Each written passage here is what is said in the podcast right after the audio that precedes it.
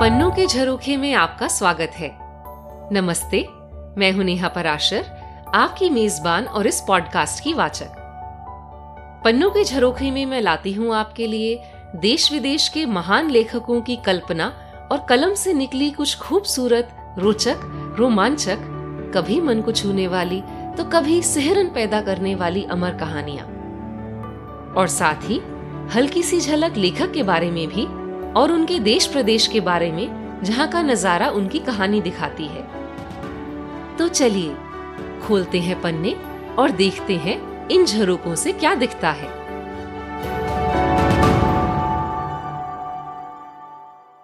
नमस्ते, कैसे हैं आप? आशा करती हूँ आप और आपके प्रियजन सब स्वस्थ होंगे। आज के एपिसोड में कहानी सुनेंगे लेखक विलियम सॉमसेट मॉम की।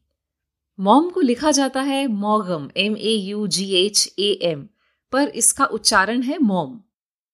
मॉम बीसवीं सदी के पहले भाग के सबसे जाने माने, सफल और कहते हैं कि सबसे संपन्न अंग्रेज़ी लेखकों में से थे। इन्होंने अनेकों नाटक, उपन्यास और कहानियाँ लिखी हैं, जो बहुत चर्चित और लोकप्रिय भी रही हैं। मॉम का जन्म पेरिस में हुआ था और इंग्लैंड में भी। ये कैसे मुमकिन है, आप सोच रहे होंगे? असल में मॉम के जन्म के समय उनके पिता पेरिस में अंग्रेज़ी दूतावास के लिए वकालत करते थे।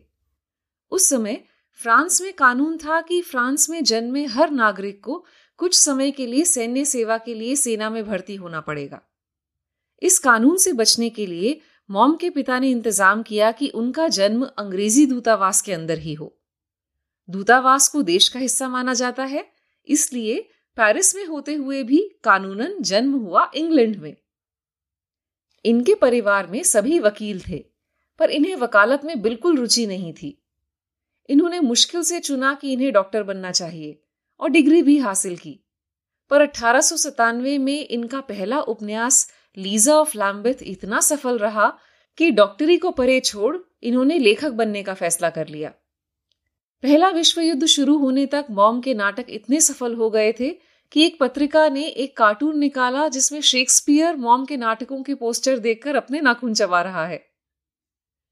विश्व युद्ध में योगदान देने के लिए मॉम ने उस समय के अनेक और प्रसिद्ध लेखकों और बुद्धिजीवियों की तरह एंबुलेंस ड्राइवर का काम भी किया। कुछ समय बाद उन्हें ब्रिटिश इंटेलिजेंस सर्विस, जो बाद में एम आई सिक्स कहलाने लगा, में भर्ती कर लिया गया और गुप्तचर के रूप में रूस भेजा गया। मॉम कई देशों में, जैसे फ्रांस, स्पेन, इटली, रूस इत्यादि में रहे और अपने उपन्यासों के शोध के लिए उन्होंने अनेक देशों की यात्राएँ भी की, जिसमें भारत भी शामिल है। मॉम के उपन्यासों और किरदारों में उनके अपने जीवन के उतार चढ़ाव और अनुभवों और अनेकों देशों में की गई यात्राओं का प्रभाव साफ़ दिखता है। Of human bondage the moon and sixpence cakes and ale इनके बहुत चर्चित उपन्यासों में से हैं। उनके बाद आए अनेक प्रसिद्ध लेखकों, जैसे कि Ian Fleming George Orwell Stephen King इत्यादि ने माना है कि उनकी खुद की लेखनी पर मॉम का गहरा प्रभाव है। आइए आज मॉम की मज़ेदार कहानी सुनते हैं। The three fat women of Antibes तीन मोटी महिलाएँ। पहली का नाम था मिसेस रिचमन और वो एक विधवा थी। दूसरी का मिसेस सटक्लिफ, वो अमेरिकन थी और दो पतियों को तलाक दे चुकी थी। तीसरी मिस हिक्सन थी और उसने कभी शादी नहीं की थी। तीनों धनी और उम्र के चौथे दशक में थी। मिसेस सटक्लिफ का पहला नाम एरो यानी तीर था। जब वो जवान और छरहरी हुआ करती थी, तब उन्हें यह नाम बहुत पसंद था। अब जब उनके नाजुक नैन नक्श चर्बी से बदल गए थे और कंधों, बाजुओं और कूल्हों का तो क्या ही कहें अब उन्हें अपना नाम थोड़ा कम पसंद था। जैसा वो दिखना चाहती थी उसके मुताबिक कपड़े मिलना मुश्किल होता जा रहा था। पर खुद को अधेड़ मानने के लिए अभी वो बिल्कुल तैयार नहीं थी। बियाट्रिस रिचमन और फ्रांसिस हिक्सन के बारे में उन्हें सबसे अच्छी बात यह लगती थी कि वो दोनों उनसे ज़्यादा मोटी थीं, जिससे कि वो खुद पतली लगती थीं। और दोनों उम्र में बड़ी थी और उन्हें छोटी बच्ची सी मानती थी। ये उन्हें सबसे अच्छा लगता था। उन दोनों का मानना था कि किसी भी दिन मिसेस सटक्लिफ तीसरी बार किसी का घर बसाने में कामयाब रहेंगी। बस तुम अपने वज़न पर ध्यान देती रहो, डार्लिंग, मिसेस रिचमन ने कहा। और भगवान के लिए ध्यान रखना कि उसे ताश खेलना आता हो, मिस हिक्सन ने कहा।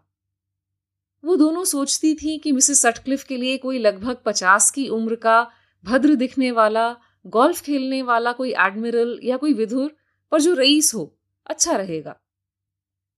पर मिसेस सटक्लिफ की दिलचस्पी किसी ऐसे शख्स में ज़्यादा थी, जो या स्पेन का कोई रईस डॉन हो, या सावली रंगत वाला, चमकती आँखों और गहरी आवाज़ वाला इटली का कोई नौजवान हो। लगभग तीस साल का। शीशे में वो कौन सी इससे ज़्यादा लगती थी? तीनों बहुत अच्छी सहेलियाँ थीं। इस दोस्ती की दो वजह थी। पहली, चर्बी, और दूसरी, ताश। वो पहली बार कार्ल्सबर्ग में मिली थी। वो एक ही होटल में रुकी थी और तीनों का एक ही डॉक्टर था, जो तीनों पर काफ़ी जुल्म कर रहा था। बियाट्रिस रिचमन काफ़ी भीमकाय थी। वो देखने में अच्छी थी, सुंदर आँखें, गालों और होठों पर लाली। वो अपने रईस विधवा के जीवन से बहुत संतुष्ट थी और खाने की बेहद शौकीन। ब्रेड, मक्खन, मलाई, आलू, उसे सब पसंद थे। वो साल के ग्यारह महीने सब कुछ खाती और एक महीने कार्ल्सबर्ग में वज़न कम करने के लिए जाती। पर वज़न हर साल बढ़ता ही जा रहा था। इस बात के लिए उन्होंने डॉक्टर को फटकार भी लगाई थी। तो डॉक्टर ने उनके सामने साफ़ साफ़ कुछ तथ्य रखे। पर अगर मैं अपनी पसंद से कुछ भी नहीं खा सकती तो ऐसी ज़िंदगी का क्या मतलब है? उसने कहा। बाद में उन्होंने मिस हिक्सन से कहा कि वो डॉक्टर शायद इतना भी काम का नहीं था जितना उन्होंने सोचा था। मिस हिक्सन ने ज़ोर से ठहाका लगाया। वो ऐसी ही थी। उनकी आवाज़ गहरी थी। और बड़ा चपटा सा चेहरा था जिस पर दो चमकीली आँखें थी। वो हाथ जेब में डाले कुछ आगे झुककर चलती थी और सिगार पीती थी। कपड़े भी मर्दाना ही पहनती थी। ये झालर वालर वाले कपड़ों में मैं कैसी दिखूँगी? जब वज़न मेरे जैसा हो तो कम से कम कपड़े तो आरामदायक होने चाहिए। वो गर्म भूरा सूट और बूट पहनती थी और बैल के जैसी बलिष्ठ थी। बातों में भी मुंहफट थी और गालियों का भी अच्छा ज्ञान था। उसका नाम फ्रांसिस था पर वह खुद को फ्रैंक कहलवाना पसंद करती थी। तीनों हमेशा साथ रहती। अपनी सेहत के लिए साथ साथ खास पानी का सेवन करना, एक समय पर ही नहाना साथ साथ सैर करना या वर्जिश करना और एक ही मेज पर अपना संयमित खाना खाना। उनके पूर्ण आनंद में बस एक ही अड़चन थी और वह थी वज़न लेने वाली मशीन। इन तीनों से अच्छी सहेलियाँ हो ही नहीं सकती थी। और ये आपस में ही खुश रहती अगर ताश के लिए एक चौथा खिलाड़ी ना चाहिए होता। एरो सबसे अच्छी खिलाड़ी थी। निर्मम। एक भी पॉइंट ना छोड़ने वाली। दूसरी ओर की एक भी गलती का फ़ायदा उठाने से पीछे ना हटने वाली। बियाट्रिस का खेल भी दमदार और भरोसेमंद था। और फ्रैंक की खेल की सारी बारीकियों पर अच्छी पकड़ थी। उस डॉक्टर द्वारा बताए गए बेस्वाद, सूप और उस मनहूस वज़न लेने वाली मशीन के होते हुए भी ज़िंदगी बढ़िया होती, बस अगर रोज चौथा खिलाड़ी ढूँढने में मुश्किल ना होती, जो कि उनकी टक्कर का हो। यही वजह थी कि फ्रैंक ने लेना फिंच को अंतिम में उनके साथ आकर ठहरने का न्यौता दिया। वहाँ जाने का सुझाव फ्रैंक का ही था। बियाट्रिस तो कमज़ोर इच्छा शक्ति की थी। उसे कोई चाहिए था जो उसके खाने पर नज़र रख सके। तो आंतीब में घर ले लेते हैं। तैरने से अच्छी वर्जिश भी हो जाएगी और खाना बनाने के लिए किसी को रख लेंगे, जिससे कि घर का अच्छा खाना मिलता रहे, ना कि बाहर मोटापा बढ़ाने वाला खाना। और वहाँ कसिनो में हफ़्ते में दो तीन बार जाएँगे और समय बहुत मज़े से कटेगा। एरो को भी आंती बहुत पसंद था। वहाँ इटली, स्पेन, फ्रांस के जवान, रंगीन नवयुवक जो होते थे। योजना बढ़िया थी। उन्हें बहुत मज़े आ रहे थे। दो हफ़्ते उन्होंने सिर्फ़ उबले अंडे और कच्चे टमाटर खाए और रोज हल्के मन से वज़न लेने वाली मशीन पर चढ़ जाती। एरो का वज़न तो ग्यारह स्टोन तक आ गया था। बियाट्रिस और फ्रैंक ने भी मशीन पर कुछ ऐसे खड़े होना सीख लिया था जिससे वज़न तेरह स्टोन से ज़्यादा ना आए। बस ताश के खेल के चौथे खिलाड़ी को लेकर मुश्किल चल रही थी। या तो ऐसा मिला जो इतनी धीमी रफ्तार से खेलता कि बाकी सब पागल हो जाएँ, या ऐसा जो हारने पर झगड़े पर उतर आए। और एक एक तो बस समझो चोर ही निकला। एक सुबह तीनों अपने पजामों में ही समंदर के नजारे वाली बालकनी में बैठी चाय पी रही थी। बता दूँ कि चाय बिना दूध, बिना चीनी की थी और रस्क खास डॉक्टर ह्यूटबर्ट द्वारा बनाए गए थे, जिनसे वज़न ना बढ़े। फ्रैंक अपनी कुछ चिट्ठियाँ पढ़ रही थी कि अचानक उसने सर उठाकर कहा, लेना फिंच भी रिवियरा आ रही है। वो कौन है? एरो ने पूछा। मेरी दूर की रिश्ते में है। उसके पति का दो महीने पहले ही देहांत हुआ है। अब वो मन अच्छा करने के लिए यहाँ आ रही है। उसे दो हफ़्ते के लिए यहाँ क्यों ना बुला ले? ताश खेलती है? बियट्रिस ने पूछा। बिल्कुल खेलती है और बहुत बढ़िया खेलती है। हमें किसी और को बाहर से ढूँढने की ज़रूरत ही नहीं पड़ेगी। क्या उम्र होगी उसकी? एरो ने पूछा। मेरी जितने ही। मुझे योजना ठीक लग रही है। तीन दिन में लेना फिंच आ गई। फ्रैंक उसे स्टेशन पे लेने गई। तुम तो बहुत पतली हो, डार्लिंग। लेना ने बहादुरी से एक मुस्कान दी। मुझ पर पिछले दिनों काफ़ी कुछ बीता है, इसलिए वज़न काफ़ी कम हो गया है। फ्रैंक ने गहरी आह भरी। उस आह में सहानुभूति थी या जलन, ये कह नहीं सकते। पर ऐसा नहीं था कि लेना कुछ ज़्यादा ही दुखी थी। नहाने के बाद वह तुरंत तैयार हो गई और फ्रैंक के साथ उसकी सहेलियों से मिलने के लिए आ गई। वो मंकी हाउस नाम की जगह पर मिलने गए। कांच के शामियाने से समंदर का नज़ारा दिखता था और पीछे बाढ़ था। आसपास की मेज लोगों से भरी थी। बियाट्रिस का नर्म दिल उस बेचारी विधवा के लिए सहानुभूति लिए था।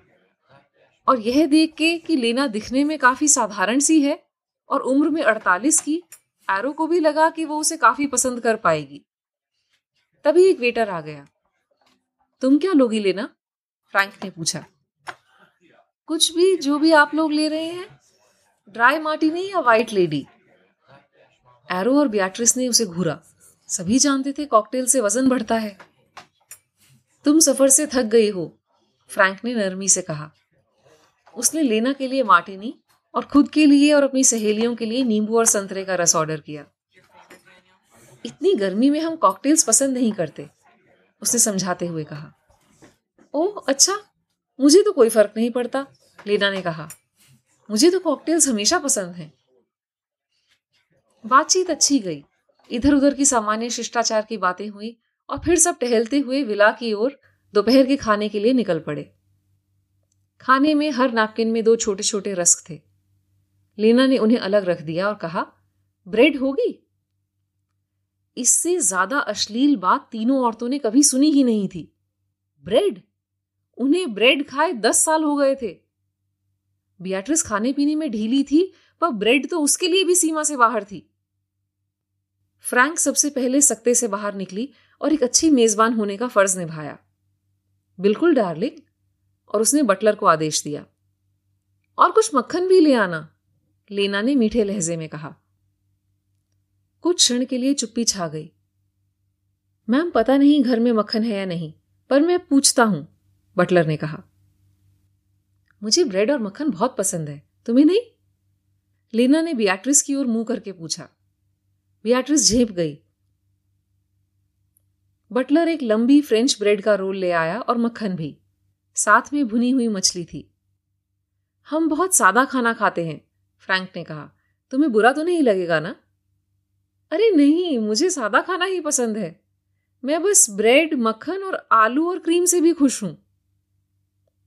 तीनों सहेलियों ने एक दूसरे को देखा। फ्रैंक का अपने सामने रखा खाना देखकर चेहरा उतर गया, पर बियाट्रिस ने बात संभाल ली। यहाँ असल में अच्छी क्रीम, मलाई सब मिलता ही कहाँ है? बाकी खाने में गोश्त के कटलेट थे, पर अच्छे से चर्बी हटाकर बनाए हुए, और उबला हुआ पालक। मीठे में उबले हुए नाशपाती थे। लेना ने वो चखे और बटलर की ओर देखा। वह एक नज़र में समझ गया और चीनी का पाउडर लाकर उसके सामने रख दिया। इस मेज पर कभी चीनी नहीं परोसी गई थी। तीनों सहेलियों ने अनदेखा कर दिया और लेना ने तबीयत से चीनी का इस्तेमाल किया। आखिर में कॉफ़ी आई और लेना ने उसमें भी तीन चीनी के टुकड़े डाले। तुम मीठे की शौकीन हो, एरो ने कहा, आवाज़ में मुश्किल से सहजता दिखाते हुए। हमें तो ये सैक्रीन की गोलियाँ ज़्यादा पसंद है, फ्रैंक ने एक छोटी सी गोली कॉफ़ी में डालते हुए कहा। अच्छा मुझे बिल्कुल बकवास लगती हैं, लेना ने कहा। फिर बाद में जब सब ताश के लिए मेज पर बैठ गए, तब फ्रैंक की थोड़ी सांस में सांस आई। साफ़ था कि एरो और बियाट्रिस खुश नहीं थी। वो चाहती थी कि वो दोनों लेना को पसंद करें, और लेना को भी उनके साथ दो हफ़्ते रहकर अच्छा लगे। तुम वैंडरबिल्ट तरीके से खेलोगी या कलबर्टसन? एरो ने लेना से पूछा। अरे, कैसे भी, लेना ने हँसते हुए कहा। मुझे इतने नियम कानून में दिलचस्पी नहीं है। तीनों औरतें खेल के लिए तैयार थी। फ्रैंक भी। लेना रिश्तेदार है, पर खेल तो खेल होता है। लेना बढ़िया खिलाड़ी थी, चुस्त, निडर, आत्मविश्वास से खेलने वाली। बाकी खिलाड़ियों का सर भी इतना अच्छा था कि वो उसका खेल परख सके और पसंद कर सके। ये कांटे की टक्कर थी और बहुत मज़ा आ रहा था। फ्रैंक ने चैन की सांस ली। अब सब ठीक हो जाएगा। रात के खाने से पहले चारों फिर मिले। तुम ठीक होना लेना?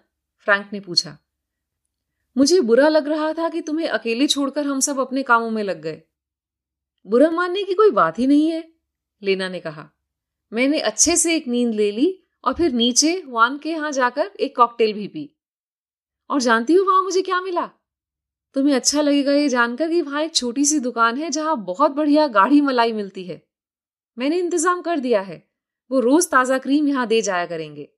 मैं भी यहाँ घर के लिए कुछ योगदान देना चाहती हूँ। लेना की आँखें चमक रही थी। उसे लग रहा था कि सब इस बात से बहुत खुश होंगे। तुम बहुत अच्छी हो, लेना, फ्रैंक ने कहा। अपनी सहेलियों के चेहरे पर गुस्से का भाव वो पढ़ पा रही थी। पर हम लोग मलाई, क्रीम वगैरह कुछ नहीं खाते। इस मौसम में हजम नहीं होता। अच्छा फिर मुझे ही सारा खत्म करना पड़ेगा। लेना ने मुस्कुराते हुए कहा, तुम्हें अपनी फिगर की कभी चिंता नहीं होती? एरो ने तंज कसते हुए कहा, मुझे डॉक्टर ने ही खाने के लिए कहा है। हाँ पर क्या उसने तुम्हें ब्रेड, मक्खन, आलू, क्रीम ये सब खाने के लिए कहा है? हाँ मुझे लगा सादे खाने से तुम्हारा भी यही मतलब होगा। ऐसे तो तुम बहुत मोटी हो जाओगी, बियाट्रिस ने कहा। लेना हंस पड़ी, नहीं, ऐसा नहीं होगा। मैं कुछ भी खा लू, मुझ पर वज़न चढ़ता ही नहीं है। इसके आगे के सन्नाटे को बटलर की आवाज़ ने ही भंग किया। खाना लग चुका है, मैडम। बाद में लेना के सोने चले जाने के बाद तीनों फ्रैंक के कमरे में देर रात तक बैठी रहीं और इस मामले पर चर्चा करती रहीं। खाने के दौरान वो तीनों बेहद खुश मिजाज थी, चहक रही थी, पर अब सब मुखौटे उतर गए थे। बियाट्रिस चिड़चिड़ी लग रही थी, एरो कसैली और फ्रैंक अकेली। वो मेरे सामने बैठकर वो सब चीज़ें खाती रहती है जो मुझे बहुत पसंद है। ये मुझे अच्छा नहीं लगता, बियाट्रिस ने कहा। हम में से किसी को भी अच्छा नहीं लगता, फ्रैंक ने कहा। तुम्हें उसे यहाँ बुलाना ही नहीं चाहिए था, एरो ने कहा। मुझे पता थोड़ी ना था, फ्रैंक ने सफ़ाई दी। अगर उसे अपने पति की कुछ भी परवाह होती तो इस तरह नहीं खाती। उसे स्वर्ग से धारे भी दो महीने भी नहीं हुए, कुछ तो लिहाज करना चाहिए, बियाट्रिस ने कहा। और वो मेहमान है, उसे वही सब खाना चाहिए जो हम खाते हैं एरो ने कहा। तुमने सुना तो उसे डॉक्टर ने कहा है खाने के लिए। ऐसी बात है तो उसे इलाज के लिए किसी सैनिटोरियम में जाना चाहिए। हार्ड मास के व्यक्ति के लिए इतना सब झेलना बहुत मुश्किल है, बियाट्रिस ने आह भरी। अगर मैं झेल सकती हूँ तो तुम भी झेल सकती हो, फ्रैंक ने कहा। क्यों? वो तुम्हारी रिश्तेदार है, मेरी नहीं एरो ने कहा। मैं यहाँ पंद्रह दिन तक उसे बैठकर खाते नहीं देख सकती। खाने को इतनी अहमियत देना बहुत ओछा है, फ्रैंक ने गहरी आवाज़ में कहा। क्या? तुमने मुझे ओछा कहा क्या, फ्रैंक? एरो की आँखें तमतमा रही थी। नहीं, वो ऐसा बिल्कुल नहीं कह रही एरो। बियाट्रिस ने बात संभाली। मुझे लगता है जब सब सो जाते हैं, तुम रात को रसोई में जाकर कुछ अच्छे से खा लेती होगी। फ्रैंक अब खड़ी हो गई। तुम्हारी ये कहने की हिम्मत कैसे हुई यारो जो मैं खुद नहीं कर सकती, वो मैं किसी और से करने की उम्मीद भी नहीं रखती। तुम मुझे इतने सालों से जानती हो, क्या मैं ऐसा कर सकती हूँ? तो फिर तुम्हारा वज़न क्यों कम नहीं होता? फ्रैंक ने सुनकर गहरी सांस ली और वो फपकते हुए रो पड़ी। कितनी कड़वी बात कह दी तुमने। मैं मैं कितना वज़न कम कर चुकी हूँ। वो बच्चे जैसे रो रही थी। ओह, मेरा मतलब ये नहीं था, डार्लिंग। एरो ने कहा और फ्रैंक को बाहों में घेर लिया। मतलब जितनी फ्रैंक भी उसके बाहों के घेरे में आ सकती थी। अब वो खुद भी रो रही थी। मैंने इत, मैंने इतना कुछ सहा है फ्रैंक ने सुबकते हुए कहा। क्या मैं बिल्कुल भी पतली नहीं हुई? नहीं जान बिल्कुल हुई हो एरो ने कहा। सबको नज़र आ रहा है। बियाट्रिस आमतौर पर शांत भाव रखती थी पर अब तो वो भी रोने लगी। फ्रैंक जैसी मज़बूत महिला के टूट जाने पर तो किसी का भी कठोर से कठोर दिल भी पिघल जाए। कुछ देर बाद सबने आँसू पहुँच लिए और थोड़ी ब्रांडी पानी में मिलाकर पी। हर डॉक्टर की यही राय थी कि ब्रांडी सबसे कम चर्बी बढ़ाती है। अब वो थोड़ा अच्छा महसूस कर रही थी। उन्होंने निर्णय लिया कि लेना को उसके डॉक्टर की सलाह अनुसार जो गरिष्ठ, पौष्टिक खाना खाना है वो खाए। पर इससे वो अपना संयम और शांति भंग नहीं होने देंगी। वो ताश की बाजी की बढ़िया खिलाड़ी है और फिर दो हफ़्ते की ही तो बात है। और वो किसी भी बात को उनकी इस गहरी दोस्ती, जो कि उनकी जीवन में इतनी खुशी का कारण है, उसके आड़े नहीं आने देंगी। पर मनुष्य का स्वभाव कमज़ोर होता है। हमें उससे ज़्यादा उम्मीद नहीं रखनी चाहिए। वो तीनों भुनी मछली खाती, जबकि लेना मक्खन और चीज़ से लबालब मैक्रोनी खाती। वो उबला पालक खा रहे होते, तब लेना पराठा खा रही होती। और हफ़्ते में दो बार जब वो उबले अंडे और कच्चे टमाटर खा रहे होते तब लेना मक्खन मलाई में तैरते हुए आलू मटर। शेफ अच्छा खाना बनाता था और वो एक से एक लजीज पकवान भेजने में पीछे भी नहीं हट रहा था। मेरा बेचारा जिम लेना अपने स्वर्गवासी पति को याद करते हुए कहती, उसे फ्रेंच पकवान बहुत पसंद थे। तीनों सहेलियाँ अपनी जगह अडिग रही, बल्कि वो तो चुलबुला हँसी मज़ाक भी कर रही थी। वैसे भी औरतों में मन की बात को छुपाने का हुनर होता है। पर धीरे धीरे इस छलावे का असर होने लगा। एरो की आँखों की चमक तीखी हो गई। फ्रैंक की गहरी आवाज़ और करकश, और बियाट्रिस भी ढीली, गंभीर सी हो गई। और इसका असर ताश पर भी पड़ा। पहले वाला हँसी मज़ाक बंद हो गया। एक दूसरे की गलतियाँ गिनाई जाने लगी। छोटी सी बात बहस और बहस झगड़े में बदलने लगी। लीना शांति बनाए रखने की कोशिश करती। इतनी सी बात पर क्या झगड़ना? वो कहती। ये ताश की बाजी ही तो है। पर लेना के लिए तो सब कुछ ठीक ही था। वो अपना बढ़िया खाना खा चुकी थी और आधी बोतल शैंपेन भी पी चुकी थी। और ताश में भी उसकी किस्मत कुछ बढ़िया ही थी। सारे पैसे वो ही जीत रही थी। इस दुनिया में सब अंधेर है। तीनों सहेलियाँ एक दूसरे से नफरत करने लगी थी। और चाहे वो लेना से भी नफरत ही करती थी, पर अलग अलग जाकर वो उससे एक दूसरे की चुगली भी करती थी। एरो ने कहा कि शायद उसके लिए अपने से बड़ी उम्र की महिलाओं के साथ इतना समय बिताना अच्छा नहीं है। फ्रैंक ने कहा कि उसके तेज मर्दाना दिमाग के लिए बियाट्रिस की बेवकूफ़ी और एरो की चंचलता झेलना कभी कभी मुश्किल हो जाता है। और बियाट्रिस को सिर्फ़ शांति की इच्छा थी। मुझे औरतें बिल्कुल पसंद नहीं है, उसने कहा। उन पर बिल्कुल भरोसा नहीं किया जा सकता। लेना के दो हफ़्ते पूरे होते होते तीनों सहेलियों की आपस में बोलचाल भी बंद हो गई थी। अब बात झगड़े से आगे बढ़ चुकी थी। अब वो एक दूसरे को अनदेखा करने लगी थी।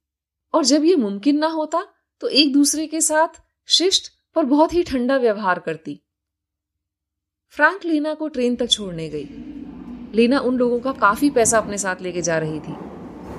मैं तुम्हारा शुक्रिया कैसे करूँ? उसने कहा। यहाँ मुझे बहुत अच्छा लगा। फ्रैंक हिक्सन तो शिष्टता की मूर्ति थी ही। हम सबको भी तुम्हारा यहाँ आना बहुत अच्छा लगा। सच बहुत मज़ा आया। ट्रेन के निकलते ही उसने इतनी गहरी सांस ली, जिससे मानो प्लेटफॉर्म ही हिल जाए। फिर वह लंबे कदमों से चलती हुई विला की ओर चल पड़ी। दुनिया में अब फिर से शांति थी। घर पहुंचकर उसने अपने तैरने के कपड़े पहने और उसके ऊपर एक मर्दाना ड्रेसिंग गाउन और समंदर की ओर चल पड़ी। रास्ते में मंकी हाउस पड़ता था। वह वहाँ की ओर रुक किए जा ही रही थी कि क्या देखती है? वहाँ बियाट्रिस बैठी है।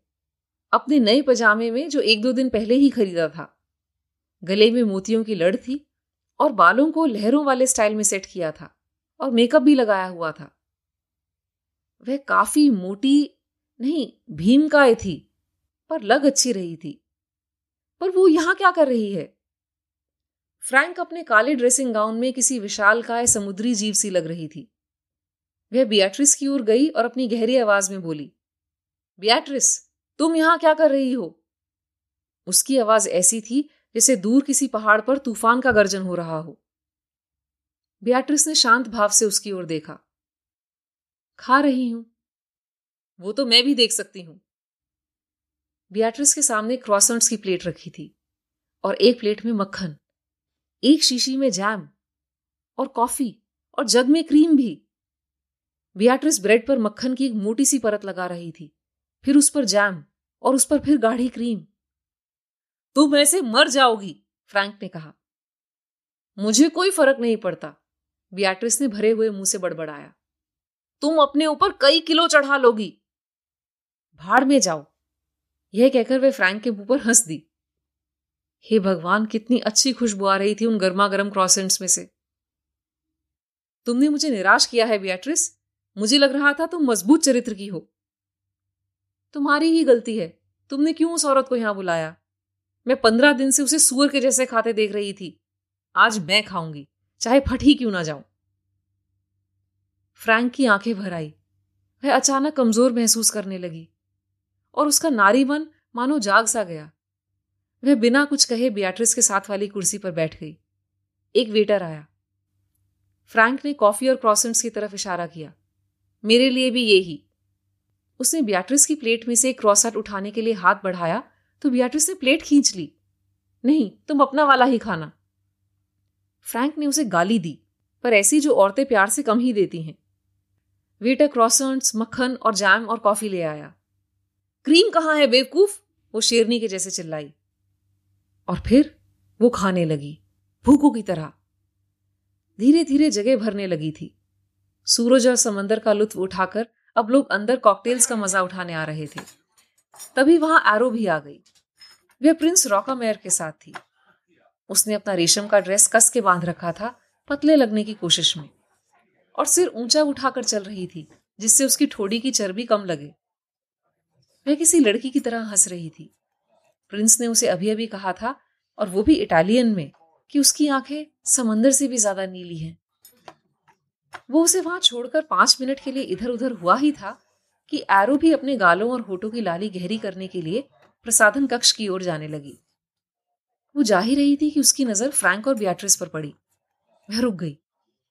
हे भगवान! वो चिल्लाई। तुम? तुम जानवर? उसने एक कुर्सी अपनी तरफ़ खींची और आवाज़ लगाई। वेटर वह एक क्षण के लिए भूल गई कि उसे पाँच मिनट में प्रिंस से मिलना है। मेरे लिए भी यही सब लाओ जो ये दोनों खा रही हैं। फ्रैंक ने अपनी प्लेट से सिर उठाकर उसे देखा और फुआग्रा कलेजी भी लेकर आना। एरो, फ्रैंक ने कहा। चुप रहो, एरो ने कहा। मेरे लिए भी यही, फ्रैंक ने वेटर से कहा। कॉफ़ी गर्मा गर्म रोल्स, क्रीम, मक्खन, कलेजी सब आ गई। उन्होंने सब खाया। चम्मच भर भर के जैम भी। कुरकुरी ब्रेड पर मक्खन की मोटी परत। एरो के लिए उस समय प्रेम के कोई मायने नहीं थे। प्रिंस अपना रूम में महल अपने पास ही रखे। तीनों ने कोई बात नहीं की। इतने संजीदा मामले में बातचीत की जगह ही कहाँ थी? मैंने पच्चीस साल से आलू नहीं खाए। फ्रैंक ने ऐसे कहा जैसे कोई बहुत पुरानी बात याद आ गई हो। वेटर, बियाट्रिस ने कहा, तीन प्लेट आलू के फ्राइज। जी, बहुत अच्छे। आलू आ गए। क्या महक थी। अरब के इत्र की खुशबू भी इसके आगे कुछ नहीं। वो अपने हाथों से उंगलियाँ चाट चाट कर खाती रही। मेरे लिए एक मार्टिनी ले आओ, आरो ने कहा। तुम खाने के बीच में मार्टिनी कैसे पी सकती हो? फ्रैंक ने कहा। अच्छा कौन रुकेगा मुझे? ये बात है तो मेरे लिए भी डबल मार्टिनी, फ्रैंक ने कहा। ऐसा करो, तीन डबल मार्टिनी ले आओ, बियाट्रिस ने वेटर से कहा। मार्टिनी आ गई और एक ही घूंट में पी भी ली गई। तीनों ने एक दूसरे को देखा और आह भरी। पिछले हफ्तों की गलत फहमियाँ कड़वाहट, गुस्सा हवा हो गया और एक दूसरे के लिए प्रेम से उनका दिल फिर ओतप्रोत हो गया। उन्हें हैरानी थी कि दोस्ती तोड़ने का ख्याल एक बार भी उनके मन में आया कैसे? और अब तक आलू भी आ गए थे। पता नहीं इनके पास चॉकलेट केक होगा क्या? हाँ बिल्कुल था। फ्रैंक ने पूरा का पूरा केक अपने मुँह में ढूंस लिया और दूसरा हाथ में उठा लिया। फिर उसने बाकी दोनों को देखा और जैसे उस चुड़ैल लेना के सीने में खंजर भोंक रही हो, उसने दूसरा केक भी मुँह में उतार लिया। तुम चाहे कुछ भी कहो, सच्चाई यह है कि उसे ताश ढंग से खेलना नहीं आता था। बिल्कुल सही, एरो ने भी हामी भरी। तभी बियाट्रिस को लगा कि शायद एक केक और मंगा लेना चाहिए।